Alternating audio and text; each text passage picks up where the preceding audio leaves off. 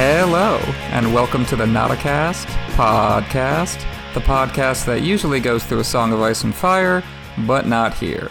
I'm one of your hosts, Emmett, also known as Poor Quentin. And I'm Manu, also known as Manuclear Bomb. And welcome back to our coverage of House of the Dragon. Today we are talking about Season one, Episode nine, The Green Council.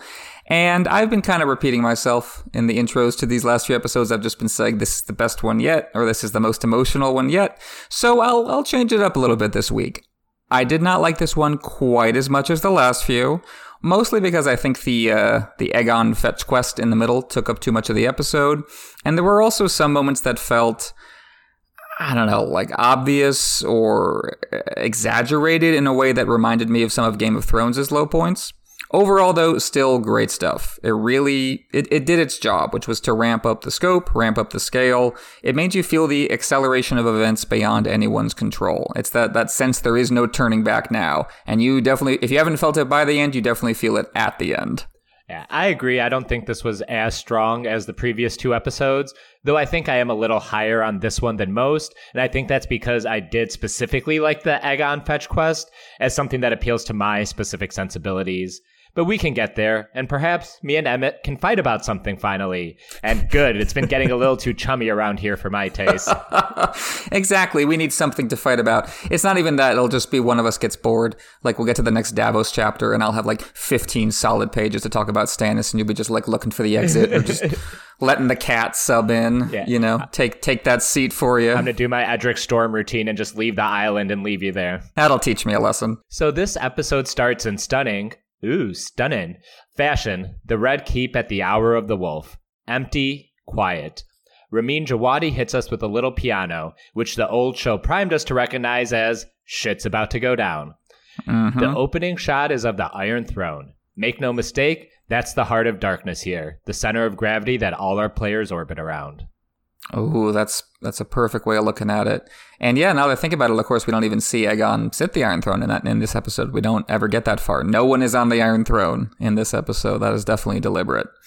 And yeah, I loved this opening. It's so beautifully shot. It's mostly silent. Obviously, there's the music, but there's not much dialogue going on.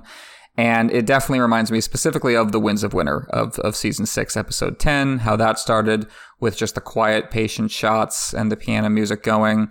Only that one had was very uh, vibrant in terms of the color palette. Like, you had the emphasis on people's clothing and, like, you know, uh, all the different colors of the, of the Great Sept of Baelor in that episode. And this, it looks like everything is covered in a layer of ash, which is perfectly fitting because we just saw the death of Viserys. And we see a, a, a little kid walk out who I was I wondered at first if that might be one of uh, one of the members of the family, like that, whether that might be one of Aegon's kids. Um, but of course, coming back to it on rewatch, I was like, ah, they're doing the setup right here in plain sight that this is the this is the spy network in the Red Keep doing its job. Yeah, there's some great Foley work as this boy makes his way to Talia. Little birds chirping in the distance and rats and mice squeaking. The euphemisms given to our various messengers worked in as part of the Foley work as we see the web come to life. You can see the cross agendas in the network too, how the threads don't just go left and right, but up and down. Talia does relay the news of Viserys' death to Alicent, but then in her bedchambers, she moves a candelabra to the window and lights all the candles, a secret signal to the White Worm, and the candelabra itself will be a visual centerpiece to Laris and Alicent's scene later on. Alicent is despondent at the news, truly. I think a combination of legit sadness coupled with the enormity of Viserys' last words to upend the planned succession of Rhaenyra in favor of Aegon. As she relays this news to her father Otto, she is visibly picking at her nails once again. Yeah, Olivia Cooke is, is killing it throughout this whole episode. I definitely think my favorite performance in the episode is hers. You get that that outburst right here, that emotional reaction, the, uh, yeah, I think genuine tears and... and sorrow for Viserys, and then it's immediately, you see her shut it down, you see her repress it, and she has to go off and do her duty. And uh, Talia, I get the sense that she knows right away she's in trouble. As soon as Alicent tells her, you have to stay here, she's like, ah, that's that's that's not a good sign. And she, of course, immediately moves to the window, lights the candle, that we then see uh, from a distance, and then there's this great dissolve to the castle scene from a great distance, but the light of the candles are still in the same place as they were in the previous shot. It's the it's like a it's a reverse of what they do at the start of Citizen Kane, where you see Xanadu, you see his vast palatial estate from a distance with just a little light in the window, and you dissolve to a closer shot, and it's the light is there, obviously now bigger, but it's in the same spot in the frame. So they're kind of doing that in reverse as you back away from the Red Keep. Again, that's something that only really fully makes sense when you come back to it on rewatch. And then, yeah, Alicent goes off to tell Otto, and of course, Otto's first response is, "Who knows?" Immediately working on shutting down information, immediately recognizing the, that the, the news of the king's death is this valuable currency. It's this advantage they have over Rhaenyra for now. It's not going to last for long. I was kind of disappointed they didn't go the full-on hide the body like they did in Fire and Blood. That was one of my favorite parts of Fire and Blood. Maybe it wouldn't have come off as realistic, or they just wanted to compress the timeline, but there is still that same sense of we got to move while we are the only ones who know about this before Rhaenyra and Daemon find out.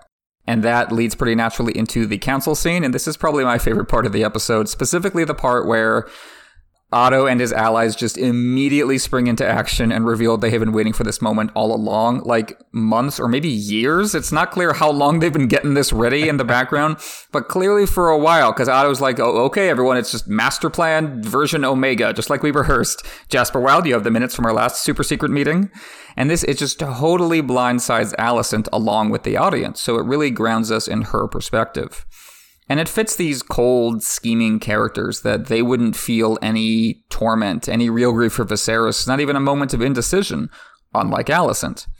And while they're happy to have her on board, it's clear they don't care about why. They don't care about the prophecy and so on, if, even if she explained it to all of them and not just Otto, because they were ready to do it without her. And you can see it all written on Olivia Cooke's face. Again, great performance by her. You see the shock, the anger, the dread, and maybe the first signs of regret. That as righteous as she thinks this is, coming away from her husband's deathbed, the means of making it happen are unworthy, which is going to apply especially to Aegon himself. Yeah, I think Olivia Cooke does a tremendous job this episode. If I was in charge of Emmy submissions, this would probably be the submission I would make for her performance. And yeah, I love how this council scene starts, which this might be my favorite bit, especially how it opens. Tywin Lannister comes in with a jape. It's so early, am I right, guys? What, did Dorne get invaded? He says with a big smile, and it cuts to Jasper Wilde also smir- smirking. And then the camera cuts to the head of the table. Otto and Kristen Cole have the most solemn looks on their face, while Alicent looks crestfallen. A council of fools and flatterers, I heard once said. So much of the story about A Song of Ice and Fire is about the performance of power, and a key component of that is crafting the narrative. It's something I will come back to in this episode's finish. But here, we see that immediately in Otto's eulogy, it's now Viserys the Peaceful. You know, that name we've been calling him for thirty years now. Surely if Viserys the Peaceful asked for something on his deathbed, it would be wise and true to honor that. And I do love that the minute Otto stops talking, thunder rumbles off in the distance. But yes, as you say, the immediate turn by Otto once Tywin says, uh, our long-laid plans is a stroke of comedic timing. His solemn, eulogizing tone is gone. It's back to boardroom C E O voice. He's entirely out of frame for this, too, so all we see is Olivia's head finally look at her father all like, what the fuck? While Otto waxes on about securing the gold cloaks and the treasury, Alicent looks around at the table dumbfounded. She's now realizing which are the fools and which are the flat- flatterers. Only Sir Harold Westerling and dear old Beesbury are visibly shaken by the turn of the tide. Jasper Wilde's defense, we would not sully you with these black schemes, when Alicent asks how they had this all planned, is pure infantilization of Alicent, presumably along gender lines. Don't worry your pretty little head about it, or she has the weak heart of a woman. You can imagine Joffrey Baratheon's line coming out of their mouths. This is her son they are talking about, little shit as he is. And at some level, deep down, I think Alicent does know to crown him is to kill him, something that came real close to happening in episode's end. Yeah, she's wondering if she just might have painted a target on her son's back. And the the way the counselors respond, as you're saying, it's just this brutal reminder that no one takes Alicent seriously, that no one thinks of this as being her story. She had this really agonizing decision to make, and now events are just overtaking her. And yet we know from Fire and Blood that she's still going to wind up blamed for all of it. She gets none of the agency and all of the responsibility. That just keeps being Alicent's lot in life. But let's do some real Beesbury chat here for a second. Our mm-hmm. kindly, somewhat doddering master of coin gets his time to shine, though the star that burns twice as bright burns half as long. Okay, bad analogy. He did have a pretty full life. He is vocally upset that a coup was fomented under the Queen and his nose. We've already done this song and dance for fifteen some years or thereabouts. The secession is decided. The absolute righteousness Bill Patterson spits here is great, revealing a vigor to Lord Beesbury previously unseen, made more affecting by his previous doddering. Shout out to director Claire Kilner here, who does something I absolutely love. As Beesbury accuses the table of regicide, whether one of them or all of them, it makes no matter, we see Kristen Cole step into frame behind Beesbury with the soft focus. Just that few moments of dread before Kristen does the Joker's pencil magic trick from The Dark Knight, shoving Beesbury's face into the table and killing him on his small council ball. Perhaps an accidental murder, but definitely more for- force than needed from Officer Cole. Yeah, I loved the way that was done. It reminded me of, of slasher movies. All those great moments when you see the killer just lurking in the back of the frame or in a little corner out of focus. Particularly the, the best example of that is from Halloween, like when Michael just like slowly gets up in the background, or that amazing shot when it's just like a little a little blue light goes off and just shows you Michael's face. Director John Carpenter was a master of using every inch of CinemaScope framing to his advantage, and I think you can see the, the influence here. And you can e- easily imagine a different version where you don't see Kristen there and he just suddenly bursts into frame and slams the guy's head down, and it's more like a jump scare. And I think that would work fine, but I think this is way more effective because you, you see him and it's just like he's a ghost and you feel that dread settle in the pit of your stomach. And then you have that, that horrible moment where you know what's coming, but Beesbury doesn't. And he has this final moment of ignorance and you just, you can't do anything to warn him. And I, I love that kind of things in, in horror movies. And I think it translates here really well. Uh, I think that's a great point about the jump scare, or even just the suddenness of what they could have done with that. Because if you think of scenes like, say, Jon Snow being saved in Craster's Keep, or the Hound saving Sansa, or Holland Reed saving Ned Stark in the flashback, those are action sequences and things are happening really fast. So someone to get stabbed kind of like unexpectedly from behind kind of fits that. But what's happening here at yeah. the Green Council is very deliberate. It's planned out. It's not made to be like people hastily doing things. The impression we're getting here is that everything is kind of premeditated.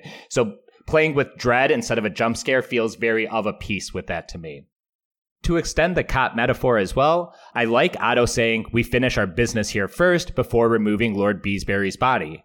While the matter is the secession and not the murder of Beesbury, this feels like all the cops getting their stories in order before going public with any news. Westerling draws steel on Cole, and shockingly, Allison actually backs Harold here. There was no insult to me, and Kristen immediately sheaths his sword.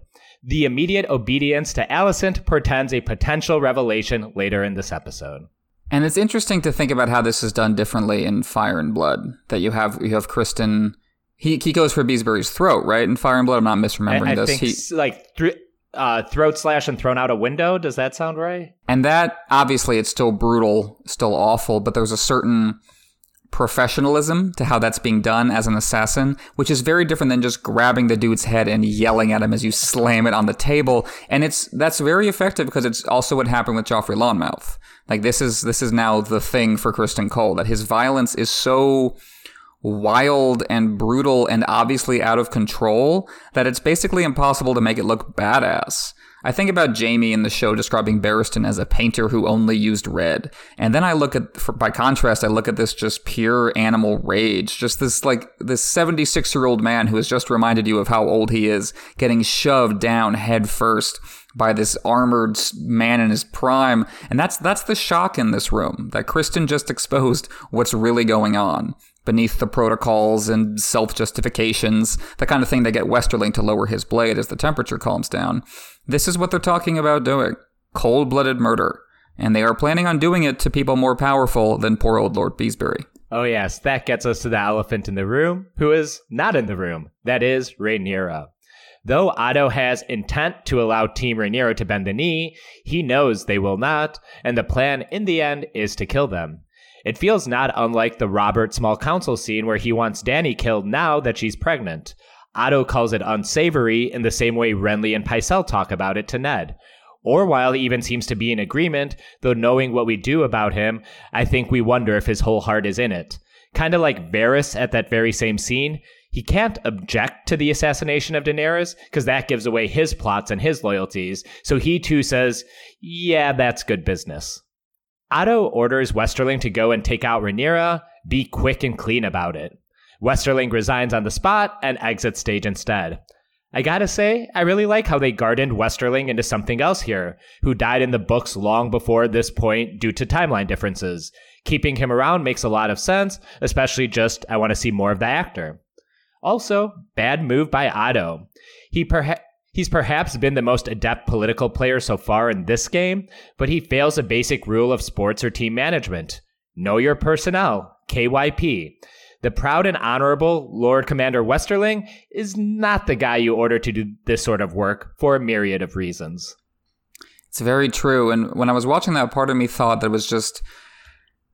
I, I couldn't believe that was really Otto's plan A for dealing with Rhaenyra and Daemon, is to send Westerling for that reason. Maybe, maybe I'm giving Otto too much credit, but maybe he was just reacting in the room to get Westerling away from Kristen Cole because they almost just killed each other. So he's like, all right, I got to diffuse this situation by any means necessary. Let me kill two birds with one stone here. Get Westerling away from this hothead my daughter keeps around, and, and also take care of my opponents. But, I mean, the air is, is thick with tension, not only because violence can break out, but also because the legitimacy of power, which separates sanctioned violence from the unsanctioned kind, has been called into question. And I think it's it's really well written the way Westerling puts it. I think it really sums up what's going on. And he says he serves the king, and so he doesn't have any service to perform until there is one. And it's interesting, because that's not an outright defiance of the Greens a la Lord Beesbury. It's Westerling admitting that he needs someone to tell him what to do in this situation. So he's making a choice, but only in the name of a life where he doesn't have to do things like make choices. And I think that fits all of them. They're all pretending to be following a clear precedent when really they're making it up as they go.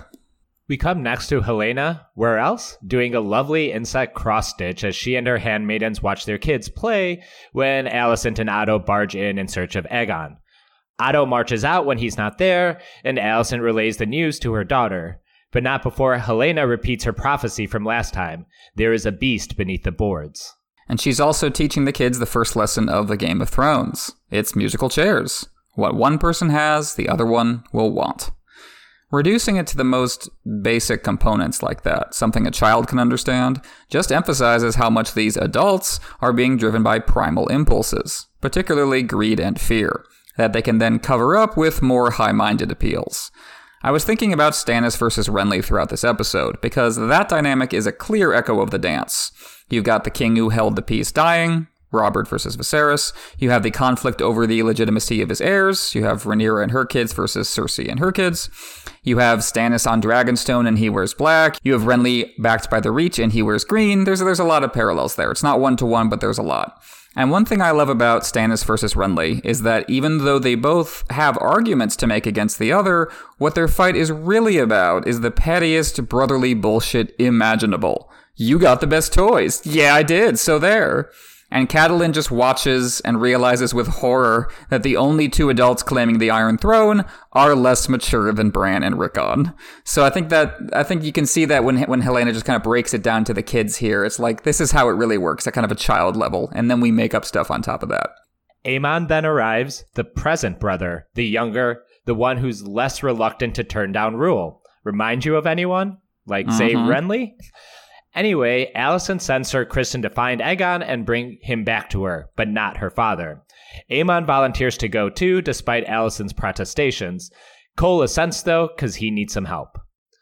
Blink and you'll miss Alicent whispering to Kristen, everything you feel for me, dot dot dot, as your queen, which really turns those mental gears. People have theorized Alicent and Kristen Cole may have a relationship, and this is a strong hint in that direction. Otto, meanwhile, sends Sir Eric and Sir Eric to retrieve Aegon and demand they bring Aegon directly to Otto, not the queen, so the inverse of Cole and Aemon's plans. Meanwhile, Rhaenys realizes she's been locked in her guest quarters in the Red Keep. The only clue that she has that some shit has gone on is seeing all the servants and maidens, handmaids, move to the dungeons presided over by Lord Larys. So we have two sets of two going on a fetch quest for Aegon, the Erics for Otto, and Colmond for Alicent. I think why I like this scene more than most is that it has spy genre beats to it. Not like James Bond, but more John le Carré, or jo- John le Carré. Going undercover, blending into the local population, extracting intelligence from the locals. I like how the deeper into the city they go, further on the hunt for the missing would-be king, things get more and more depraved. It's like doing Heart of Darkness in an urban setting. First we search in brothels, which is where Fire and Blood says Aegon was found, but the Madame says the prince's interests are far more debased than just that. Then we go to a children's fight club, where they even file the kids' teeth and sharpen their nails so they claw and bite each other. And the place has several little kids that appear to be Aegon's bastards. Lovely. And then where do they end up finding the king? Why, hiding underneath the sept. It's almost comedic that after all those locations, it's in the place of worship that he's found. But I think what I liked about much of this fest quest is the small interactions between the hunters. Cole saying all women are queens is honestly the funniest line this entire season, lest we forget him calling Rhaenyra the C-word a few episodes back. Aemon goes full Renly, even if Aegon isn't really a Stannis type here. He is the one fit to rule. He is meant for this role, not his brother, who might as well be dead or on his way halfway around the world. If they ever come to find Aemon, he means to be found. And I also like this as an introduction to the Erics. Not that they are necessarily rich characters, but their discussions about Aegon's fitness externalize the conversation for the audience, which also allowing us to better know these two ahead of their roles they play in the dance. I absolutely get the criticisms that this plot thread did take up a lot of the episode, especially when the end result, corralling Aegon, is a known quantity. But I really like the tension and the character work done, which again appeals perhaps to my sensibilities more than others. And I appreciate how the hunt coincides with what's going on at the Red Keep with Otto and Lord Caswell, which we'll get to in a minute. As the jaws slowly close around Aegon, they also close around the Red Keep. I want to once again highlight Jawadi's piano score here, the instrumentation really working well with the tension. Sir Eric and Auric find their ways into the child fighting pits mentioned earlier, and it truly is a sight to behold, or wince at. Kids that look no older than ten years old punching and wailing on each other as grown men and even older kids cheer and war. It's here that we wor- learn of the White Worm and Lady Masaria's spies who have found the twins' guards and tell them that Sir Otto can learn the king's whereabouts if he meets with her master. All great points for sure. And I, I love what you were saying about this as a more kind of espionage, cloak and dagger, literally, kind of story than we, than we usually get in this universe. And I do really like the the exploration of the seedy underbelly of King's Landing, because that is something we hear about more than we see in both A Song of Ice and Fire and Game of Thrones. And I do like, as you were saying, the kind of the, the levels, almost like they're descending into hell. Like each each stage is a little different, each stage is a little worse. And the Fight Club for Kids, that expands on what Helena was saying about everyone fighting for what the other person has. Well, what if there was nothing ever to gain, and the fight was the whole point? What if the fighters weren't even choosing it and were raised to hate each other for the adults to profit? If that sounds like what's happening in the dance, that's because it's supposed to. No wonder Aegon hangs out here. This is probably what his childhood felt like to him. It's a perfect little illustration of how bleak things have gotten, and it also sets up Aegon not wanting the throne at all. Part of why I think the episode lost me a little here is I was confused at first as to why this was a big deal at all. Like, who cares whether Otto or Alicent finds Aegon first? Isn't the end result the same, namely, making him the new king? Now, Alicent did clarify later that the issue on the table for her here was the treatment of Rhaenyra. I, I still don't really get how who finds Aegon first really settles that question. Like, Otto still has a- access to Aegon, even though Aemond and Criston Cole walked away with him. And I find it hard to believe that if Eric and Auric brought Aegon to Otto, that the latter would really bar Alicent from talking to her son. I was watching the behind-the-scenes about it, and Ryan Condal was saying that they were going for a, a kind of Hitchcock-style suspense in this episode, and I really like it. I think for most of the episode that works, that you have this ticking clock element. I think the pacing gets a little slack by spending so long looking for Aegon. And the other thing Condal said is that they wanted to kind of drum up a mystery about Aegon by, by drawing this out. Like, who is he? What's he into? They have Eric and Auric kind of talking about that. And I don't know, maybe this is just me, but I don't really think there's any mystery to Aegon at all. He's just a bottomless pit of entitlement and need. We saw that in the previous episodes, and we see it again in this one. And I think that characterization works fine. It works well. Like, it's a great joke that you have all this labor and conspiracy that goes into putting him on the throne, all of Alicent's agony, the stuff about the prophecy. And then here he is. There's just nothing to the man himself. I actually think that's great. Something I really did love about this part of the episode was Aemond talking about how he studied the blade while Aegon was off having sex. Fucking hilarious. Absolutely my favorite character. Because on one hand, he is right. Aegon has no foundation for his rule. He has no sense of what came before. He has no sense of how to contribute to what's coming next. No thoughts. Head empty. Aemond at least has ideas. On the other hand, those ideas end up amounting to, let's burn everything. And anyway, the political problem for Aemond isn't even what he says, but how he says it. Tis I who studied history and philosophy. That is just whiny and pretentious. Like, Otto might like the sound of that, but nobody else will. Aemond talks like he's rehearsed every line a dozen times in his head, which he probably has. I think he just spends too much time by himself to win over a crowd. They were talking to that woman who I didn't know until after the episode, but was the drama coach for the actor who played Kristen Cole. So that was a cool little reunion between the two of them. She talked about how nervous she was, but I thought that was great. And there's a little intimation that she was or knows the woman Aemond uh, slept with when he was a boy. And Aemond just kind of reacts kind of coldly to that. You get the sense Aemond just doesn't spend much time with people. So he doesn't really... So he always talks like he's reading a speech he wrote beforehand. And that's just so he's never going to... He's gonna, always going to have difficulties winning over the crowd. It's like if Martin Prince from The Simpsons was an actual prince. Call on me, teacher. I'm ever so smart. Oh, man, I need a picture of Aemond wearing a shirt that says Weighing Computers on it now. Otto calls all the lords and highborns present in the Red Keep to the throne room to have them all swear obeisance to King Aegon. A couple lords and ladies, including Lady Fel, refuse to bend the knee, and Hightower men escort them to the dungeons, which causes the re- remaining defiant lords, namely Lord Coswell, to bend the knee, proclaiming, "Long live the king." Laris eyes the lord from the balcony above. Lord Coswell, after this folly, makes for his horse and hopes to ride out of King's Landing before the jaws close. But just as he's about to leave, the guards pull Alan Coswell from his horse and drag him to the hand. Otto thanks Laris, who tipped him off, though not without broaching the subject of the late hours he spends with Alicent. Laris plays it cool. It can all be for your benefit, too. I like that Laris doesn't even try to deny the implication there. He just says... Doesn't matter, you stand to gain too. And the scene just cuts away and Otto looking intrigued. I thought it was too bad we don't get to see him expose his hairy hobbit feet to Laris, but maybe maybe we'll save that for a later episode. It's a tough balancing act even for a player like Laris. It's not just blacks versus greens here, it's competing factions within the greens, as we saw with the fetch quest. You can't stay neutral. Even Lord Caswell's hesitation is enough to get him noticed. Eventually he bends the knee, but Laris saw him hesitate, so he keeps an eye on him. If he had, if he just bent the knee right away, Laris wouldn't know to watch for him, and he might have gotten away. It was it was a very little thing, but that's all it takes. And it returns to that motif we called out earlier in the season of people watching other people within the House of the Dragon. Yep, yep. So we finally get an adaptation of the scene of Tywin Lannister's stinking corpse. But in lieu of Tywin, it's King Viserys. He'll do. Alicent watches the Silent Sisters do their work in preparing the king's body, but the handkerchief to her nose tells us that it fucking reeks in there. Gotta hope those candles are scented. She rests Viserys' crown over his body, with intentions we will later see to use Aegon the Conqueror's crown for her own son, as Viserys dreamed about that in his prophecy. Uh, I love this little scene just for the lighting. It's just really gorgeous. You get these expressive use of shadows and soft focus. And it gives it this little, this kind of dreamy intimacy. Like nothing else that's going on is real. Just for a minute, it's just the two of them one last time.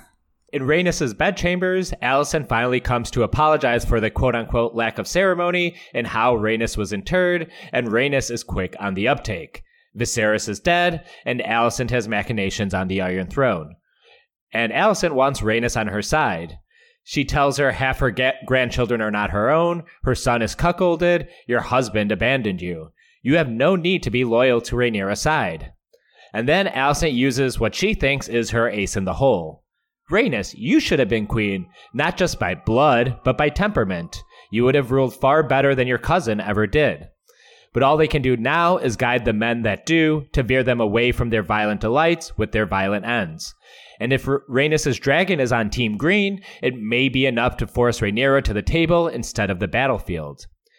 This scene is really, really similar to a Thrones Invented scene where Olenna and Cersei talk about how it's preposterous that men have all the power and all they can do is to try and keep them from their graves, though they seem to yearn for it. This is also the same scene in which Joffrey spoils the end of the show, so just be careful if you go back to it. Rhaenys at this point forcibly pushes back, throwing down Allison's hands, which she placed on her. She speaks of freedom for women, but all she does is in the service of patriarchy, if not the men in her life specifically. She's not arguing for liberation, but for a window in her prison cell. And that is all Alicent is offering Rhaenys here. Not freedom, but a good view from her jail cell. She'd be conscripted to Team Green in some manner or another, and her freedom and ability to live out the rest of her life, adjudicate on Driftmark, all of that, would flow from the throne and the Greens, not from her own agency or her husband's. Yeah, this was a great scene. Other than the, the early council scene, this was probably my favorite in the episode. And again, we get this interplay between brutal power plays and the flowery euphemistic language people use to describe those power plays. Like, I love like, Rhaenys' opening line. Like, even though she's she's angry, she's barely holding back her anger. Look at the words she chooses. I will do you the considerable courtesy of assuming there's a good reason for this. Like, that is such a, a beat around the bush, overly deferential way of saying, why the fuck have you locked me in my room? But that's how she was brought up to talk, especially to other people who are powerful, people whose situation she's trying to figure out. Like, the way she doesn't just says, I will do you the courtesy. She, she says, I will do you the considerable courtesy. That's how she gets across her anger, by saying, this is a huge favor I'm doing for you. And you see it and also in how Alicent talks, that she says she apologizes for the lack of ceremony. That's a key choice of words. So much pomp and circumstance in this episode, but beneath it, as Rhaenys says, is usurping the Iron Throne. And Rhaenys herself, of course, will cut right through the ceremony later in the episode. Now, Alicent is right in a lot of what she chooses to say here. Rhaenyra has not exactly been an ideal ally to House Velaryon. Her kids are not Laners. Rhaenys has been left on her own to manage an increasingly complicated and dangerous situation. And yeah, when Alicent said Viserys would have been happier as a country lord, just left alone with his little model of Valyria, I was nodding along. Like, yes, Viserys would have been a very happy man if he had zero responsibilities. But we already saw in the last episode that when the chips are down, Rhaenys prefers Rhaenyra and Daemon as allies to the Hightowers. I think there are many reasons why, Bela and Rhaena being chief among them. They do have Valyrian blood, and also Daemon's, making it impossible for Rhaenys to turn against Team Black without turning against her own grandchildren. I also think Rhaenys just doesn't like the Hightowers personally. You get that sense that it's just the, the grasping obsequiousness, the bullshit self-justifications, the lack of the kind of tangible accomplishments of which Corlys is so proud. They're just annoying. It's the reason Daemon had to keep doing the Picard face pinch in the last episode. It's just dealing with Alicent and Otto after a while. It just it just gets on their nerves. Above all, it's Alicent's hypocrisy that really grinds Rhaenys' gears. The way Alicent says Rhaenys should have been in charge, even as she is holding Rhaenys hostage. The way Alicent appeals to Rhaenys in terms of gender solidarity, even while denying another woman's claim to the Iron Throne, in the name of her manifestly unfit son. Rhaenys really cuts to the heart of it. Alicent does not want to be free, because it terrifies her. She doesn't want to deal with her desire for the Iron Throne, just as she doesn't want to deal with her desire for Rhaenyra. And on some level, they're the same thing. That's a life I could live outside propriety, outside what my father has prescribed for me. Even as Alicent chafes against her bonds, to break them entirely would be to turn her back on every decision she's ever made. To escape bondage, the first step is to admit you're a slave, and Alicent is unwilling to do that. Instead, as Rhaenys says, Alicent just wants a window in her prison cell. She wants to be able to at least look at that which she denies herself. And that is endless torment. There was no way to be happy living like that, but I think Alicent fears herself more than she fears her cage. Next, Otto meets with Lady Missaria, who reveals herself to be the real thing, giving her condolences about the king, private information that she somehow has acquired thanks to her web of spies. She offers the prince's location in exchange for the Fight Club for Children being disbanded. The crown has either allowed or ignored the savagery against the kids. That is her price for Aegon. I still struggle with Sonoya Mizuno's accent work here, which is not her natural one, though I didn't find it as rough as the last time she had a lot of spoken lines. But maybe I'm just a hopeless leftist who is easily moved by using your bargaining chip for good, for the people, especially the lower class. These high lords literally do not even pretend to care about the small folk, just stomping on them as they play their Game of Thrones. So at least emotionally, it struck a chord that this was her price for the prince. There is no power but what the people allow you to take is a line I enjoy immensely.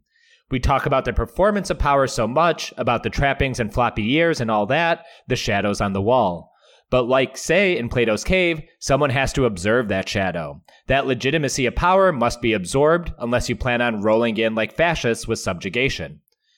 And I like that Eric sharing a glance at this too, after both were pretty disgusted with what they saw down in the fighting pits. I may be way off base here, but for some reason, I think they might do something more with these twins than just say they are on opposite sides of the war. You don't say? Nah, nothing in the source material suggests that. Not not at all.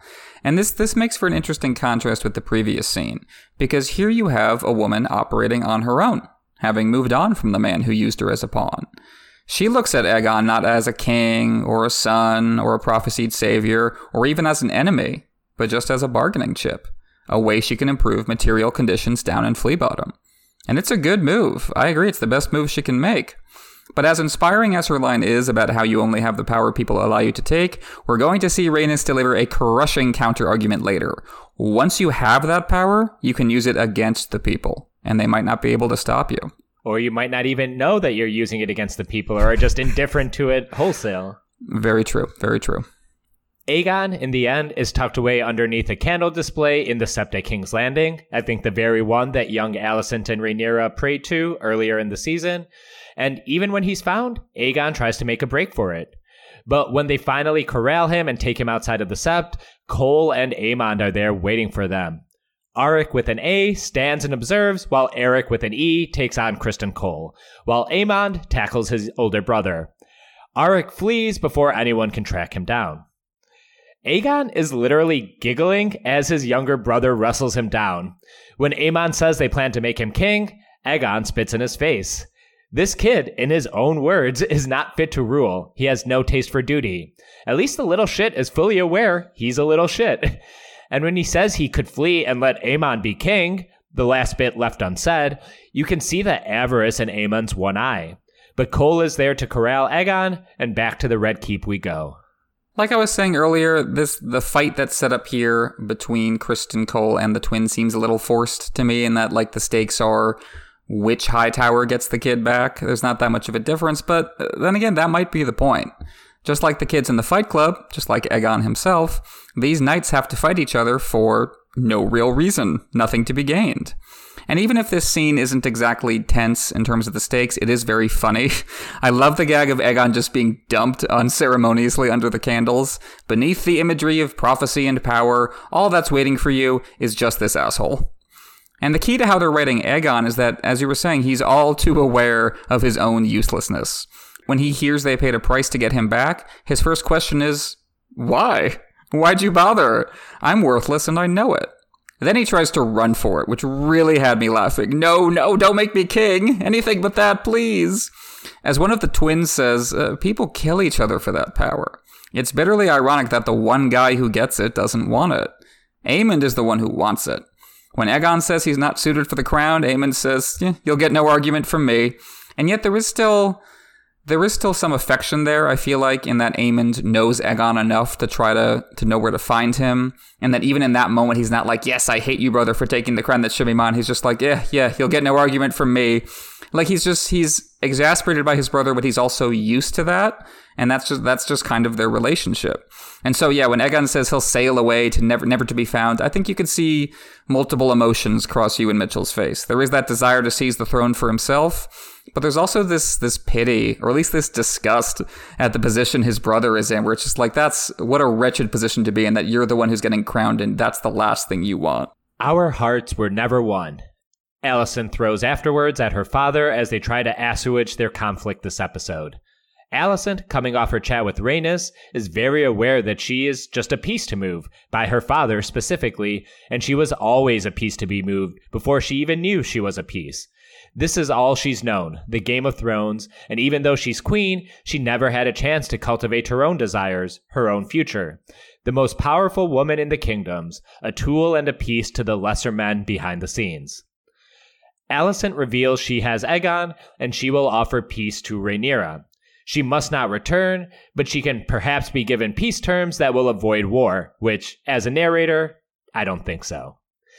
Alicent is doing a little bit of doublespeak here, as she is trying to separate herself from her father and drawing a line that she is not like him. At the same time, she's doing probably exactly what he would do. Give Aegon, Aegon the Conqueror's crown, give him Blackfyre, the Sword of the King, and let's do this crowning in the Dragon Pit. Basically, all the trappings of Targaryen power, except one. Well, which one? Oh, the dragons? Nah, unimportant. Least important part of that whole thing. And I do like that Otto kind of calls out how pointless it was to have two fetch quests. He says it was just, it was a game, it was a contest. And for Alicent, the stakes were simply to demonstrate that she could, in fact, act on her own without her dad. She's shaken after the scene with Rhaenys, you can tell. She doesn't even trust herself. She says, like, everything I want is what you told me to want. How do I know what's me anymore? She feels hollow, and she seizes on her squeamishness, to use her dad's word, about killing Rhaenyra as her last genuine emotion. This is something Dad didn't tell me to feel. I know because he disagrees. And for all that Otto says this is just a sacrifice they have to make, this is what ruling is, Alicent. He couldn't even bring himself to say it out loud at the meeting. He had to wait for Alicent to do it. Otto just has to stick with his beloved euphemisms, the performance of power, so he can keep telling himself he's a refined, learned man, not a brute. He wants to purge all emotion from the game, hence his scorn for Alicent, having mercy for her childhood companion, as he puts it, putting a putting a lot of meaning beneath those words. Then again, the scene ends with Otto comparing Alicent to her mother. Otto can't get rid of his own emotions. By repressing them, he loses control over them. He keeps them in the shadows where they influence him without him even knowing it. It's very Jungian, which fits the image of shadows as repressed selves that George uses throughout the story. Otto is right, though, that there really is no peace Rhaenyra and her allies are going to find worthy of them, especially when the justification is, Viserys told me he wanted to crown Aegon, mm-hmm, and there was no one else in the room, and then he died. Like, Beesbury and Rhaenys have already shot that down. No way Rhaenyra and Daemon are going to accept that. Back in Alicent's bedchambers, Laeris Strong is there to meet her. Alicent seems annoyed. It's late, she says, not unlike when Viserys called her to his bedchambers a few episodes back. She feels alone, isolated, and she just wants to sleep. Big mood. Laeris offers to tell Alicent how Otto initially found Aegon first before Alicent's men overtook the twins. Laeris gets noticeably comfortable as we learn this man has a foot fetish for Alicent or in general. He stares at her stockinged feet as he starts revealing the web of spies that work in and out of the Red Keep.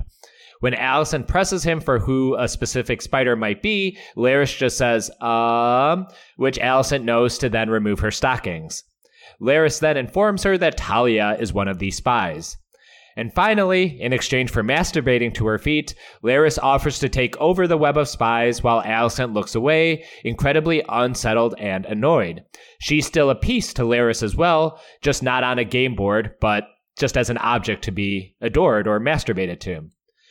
This is a tricky scene to discuss, and I, I want to be, you know, clear here. I am an able-bodied person, and my I'm a novice when it comes to disability justice. Um... The scene clearly squares up Laeris' own disability, his clubfoot, before revealing his foot fetish. This falls into a trope where a character is fully defined by their disability, that it's all-consuming in their wants and desires, which hollows them out instead of building robust interiority. That is not to say that people with disabilities may not have fetishes as such, but it's murky territory when you're already playing with a disabled person as one of your big bads, at least in the show, at least as the show has portrayed Laeris Strong. But at the same time, I think there's value in showing sexuality in disabled people. This is something I just talked about with Chloe and Eliana on Girls Gone Canon.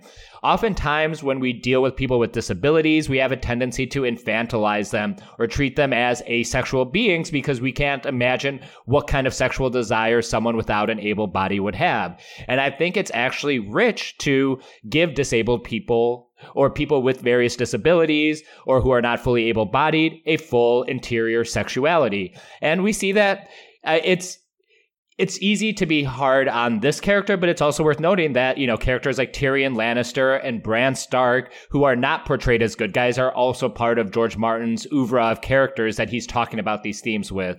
Um, I think I'd look a little more askance at this kind of thing if it was Laris was the only disabled character overall in these works. And I also think there's value in showing fetishes and expanding the sexual language that we see in this show and television broadly. Sexuality and expression thereof is wide and diverse, but even in much of H B O programming, sexuality is limited to coupling and occasional orgies and then sometimes sexual violence and rape. I do like showing some actual kink and men specifically with desires that challenge the general puritanical approach to sexu- sexuality and pop culture writ large. But again, you know, it is a tricky and murky situation with this character specifically, so I'm open to a wide variety of reactions to this scene. As always, this kind of thing cuts across multiple kinds of conversations at once, talking about the show in context with... Uh, with regards to representation of disabled people as a whole, or within George's oeuvre, or within popular shows, or just within the show itself, or how does it... And then you, that's even before you get how, to how it relates between the fictional characters that we're talking about. I totally agree about the need to show off a wide range of sexuality, because I think that still is just is not done at a, at a large mainstream level. It tends to be pretty narrow how sex is presented. And I think you can see that in terms of how people respond to sex scenes in media. Like, a lot of the negative reaction to this scene has been pretty superficial. A lot of it has come down to, ew, foot fetishes are gross, or the old, you know, depiction as endorsement idea. I understand the argument that assigning this particular fetish to Laris is reductive. Like, everything about Laris has to revolve around feet because he's the feet guy. I also think it's true that people with disabilities often develop sexual tastes that relate in some way to their disabilities, in the same way that people who go through traumatic events keep trying to recreate it, even unconsciously. So often, I think the execution of a moment like this comes down to tone. I think this scene, in terms of tone, kind of got caught in the middle for me. Like, they were trying to do a leering, shocking Game of Thrones style scene, but also do it in a more restrained and thoughtful way than D and D would do. And it kind of ended up being neither. Like, it's not funny and ridiculous, nor is it really a sincere exploration of character. And I'd also say, like, as two men, we're basically kind of looking at this from Laris's point of view, and there's a whole layer of That's Allison experiencing this. And one thing we've come back to already in the two months I've been on this pod is how much we relish complex, adult-driven art that makes us really think. And we have a scene here that sits at the middle of sexuality, disability, patriarchy, and here we are all trying to kind of make sense of it, what feels right, what makes us feel off. And even when shows miss with stuff like this, I'm glad that some of it is there to actually talk about and pick apart, because then I think everyone who's having this conversation in good faith, like we are now, and we might be in our group chats and whatnot, we're all learning and expanding our horizons a little bit about disability, about patriarchy, about sexuality through those discussions. And I think that's valuable, regardless if the show was kind of just middling in the scene per se. So the following night in the Red Keep is far more pensive than the previous. We see Aegon being fed to prepare for his big day, while Otto, Aemond, and Alicent all brood individually, the, the last of whom is still furiously picking at her fingernails. We then cut to Rhaenys, where one of the Erics barges into her room with a cloak. He's going to break her out of the Red Keep. As they walk through the main courtyard, Lord Coswell's body is shown hanging from the balcony. This is a stark contrast to the pilot episode, where young Rhaenyra and Alicent walk through this bustling courtyard filled with minor lords and servants. Now, it's just a hanged corpse. It feels like the Riverlands in A Song of Ice and Fire. When we first pass through them in A Game of Thrones, there are towns and inns and keeps full of life. When Brienne comes through in A Feast for Crows, especially in Brienne six, that life is replaced with trees full of hanged bodies. Rhaenys and her Kingsguard protector get caught up in a crowd that's moving ferociously towards the dragon pit, and they get separated. Right before that, however, Rhaenys says she needs to get her dragon, the Red Queen Maelys, but uh, her Kingsguard protector says it's too dangerous to do that.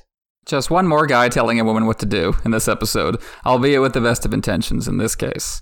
And there's a great sense of the walls closing in during this scene. You got the camera panning back and forth as they realize, uh-oh, can't go down there. Can't go down there. There's no way out.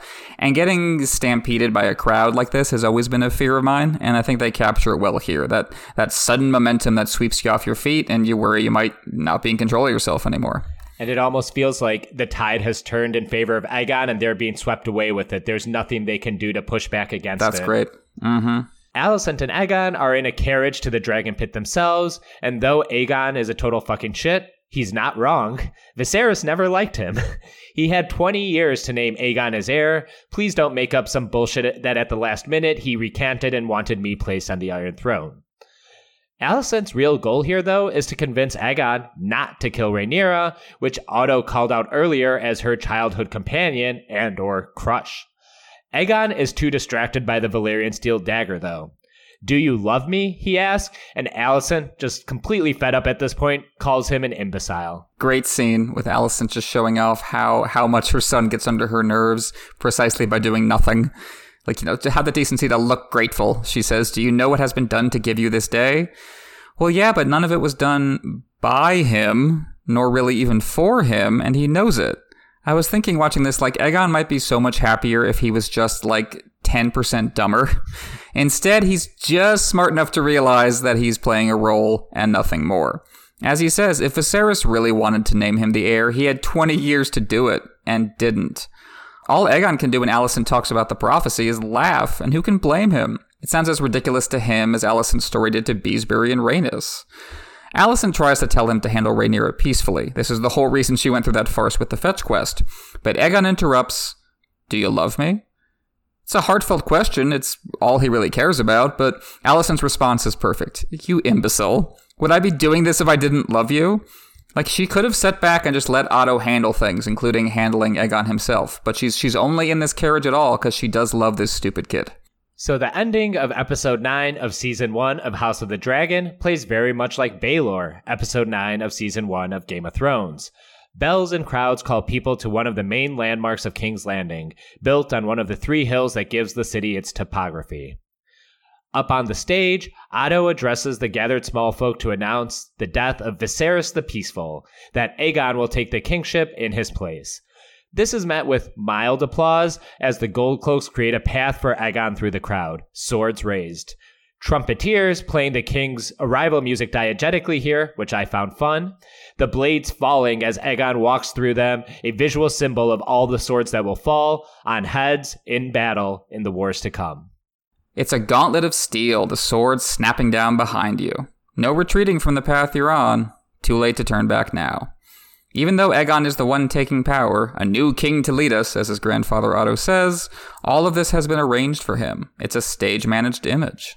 Aegon is fully wrapped in the Targaryen trappings, the three-headed sigil on his chest, the Conqueror's crown, Blackfyre and Viserys' dagger at his hip. Helena looks on her husband, brother, warily, and the crowd seems a bit unsure about this too. Only coughs and the shuffling of feet at first can be heard as Criston Cole crowns the king.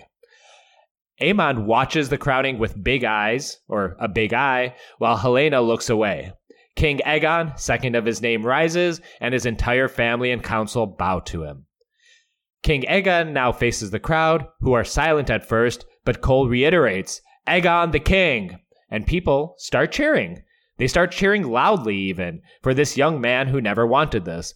But the o- ovation is loud, intoxicating, and you can see that in Aegon's eyes. Hey, this ain't so bad.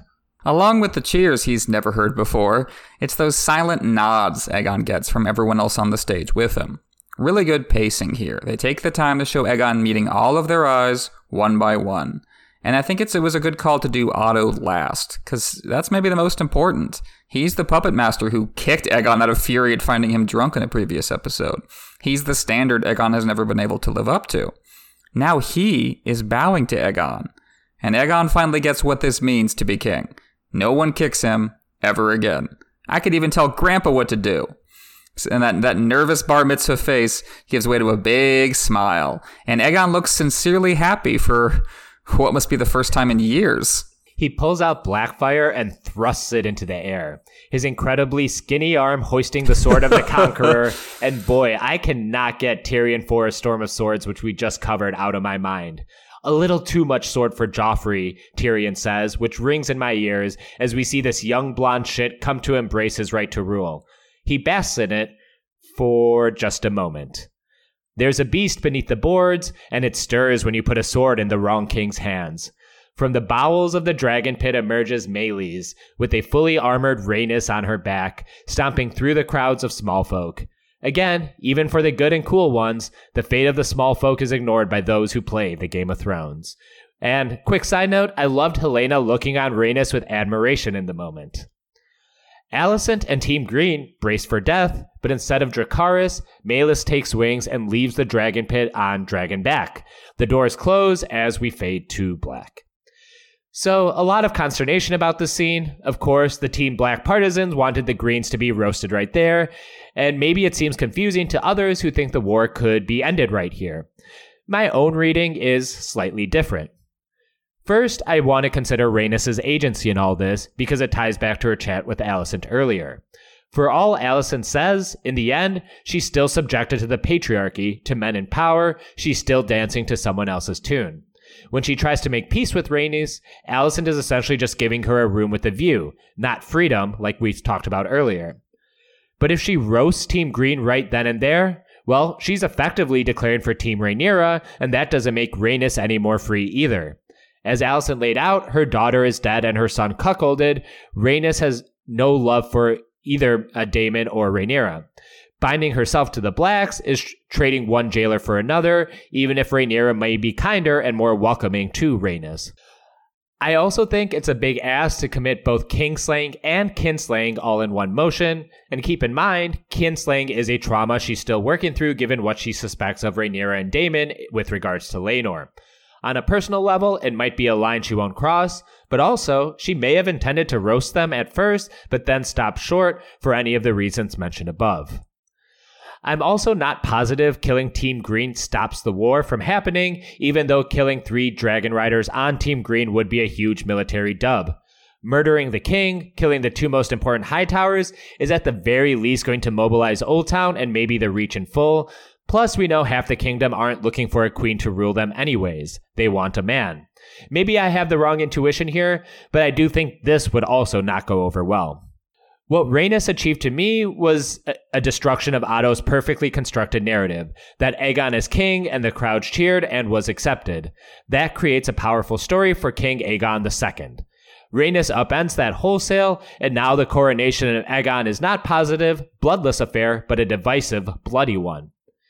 I do think there's important symbolism at play here too.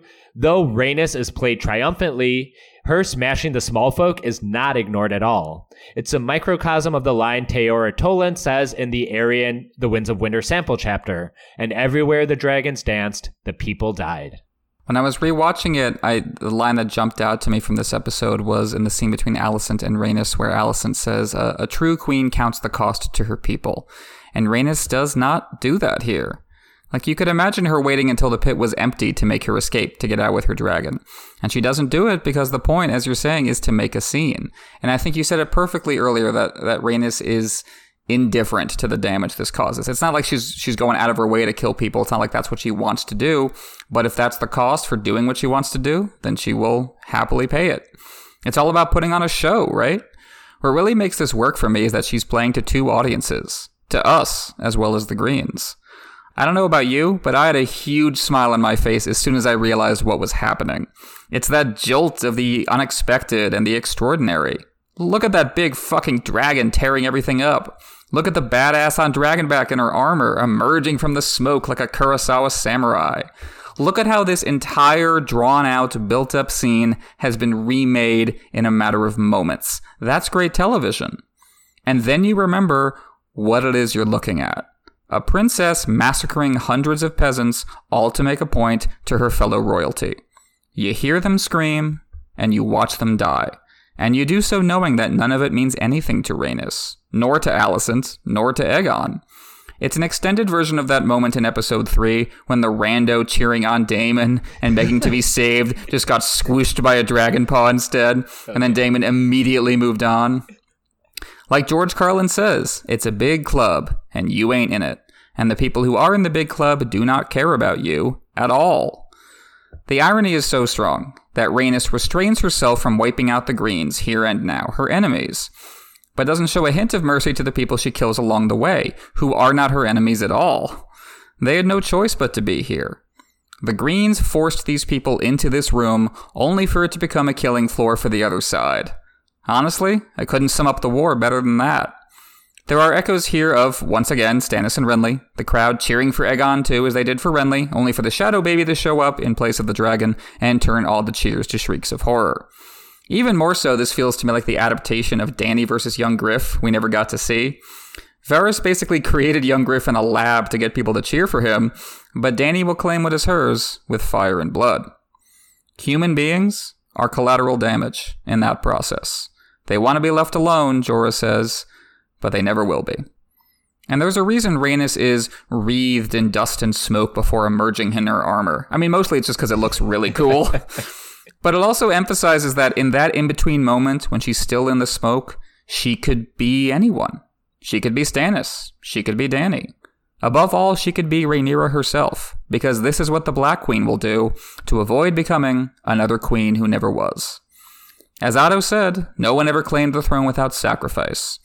We're supposed to have both reactions, I think. We're supposed to cheer and then flinch, because that proves that it works, even on us.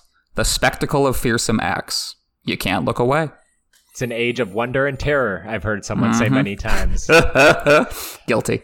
A couple final notes on the scene. It pays off a couple of the prophecies we've heard this season from Viserys and Helena. Maelys is the beast beneath the boards, and Vis- Viserys spoke of crowning his son with Aegon's crown and the dragon's roaring. All of that imagery is made flesh in this scene. Most of all, the definite point to me is the trappings of power versus actual power. Aegon may be dressed up like the Conqueror himself, but the real Targaryen power is not in swords and crowns, it's in dragons. It's the only symbol he didn't project in his coronation, and Rhaenys shows how in the end, it's the only power that matters. And lastly, from a meta level, I want to come back to the comparison to the Baelor scene with Arya watching her dad. This scene with Rhaenys almost plays out as Arya five wish fulfillment or power fantasy. What if Arya had been able to do something to stop her father's execution and spat in the face of the crowd cheering for Ned's head? Rhaenys essentially does that here. She sends the crowds running, she calls into question the legitimacy of this boyish king, more so in claim than blood per se, and no one dies up on that stage. Kinda a neat little wrinkle to me. So that, I think, is going to wrap us up for our episode on the Green Council, Season one, Episode nine of House of the Dragon. Thank you so much for listening. As always, if you want to drop us a rating or a review on your podcast app of choice, we really appreciate that. It helps people find us. You can check out our Patreon at patreon.com slash notacast ASOIAF, where our patrons get early access, exclusive episodes, and a bunch more benefits. You can follow us on Twitter at NotaCastASOIAF or shoot us an email at NotaCastASOIAF at gmail dot com. And you can find me at PorQuentin on Twitter.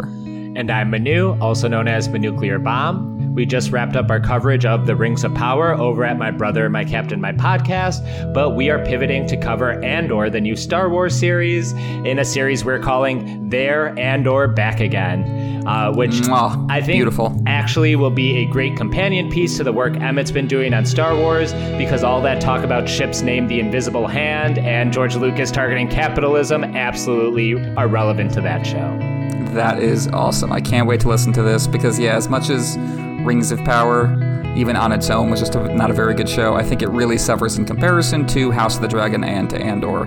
I've really been enjoying Andor, and this is someone who has been skeptical of Disney Star Wars, to put it politely, but this one sucked me and has gotten better with each episode. I can't wait to watch the rest of the season and can't wait to hear what, what you guys come up with on it. So, we recently put out another A Song of Ice and Fire episode, our latest chapter by chapter episode on A Storm of Swords Tyrion four. That's now available for everybody. My own next Star Wars episode is going to be coming out uh, later this week. But for patrons, my fr- uh, second episode on Episode three, Revenge of the Sith. In a couple weeks, I'll be jumping back into Lord of the Rings, wrapping up uh, Book five, Chapter eight of The Lord of the Rings, The Houses of Healing. And, of course, we'll be right back here next week to wrap up Season one of House of the Dragon. So thank you so much for listening, and we will see you next week one more time for House of the Dragon.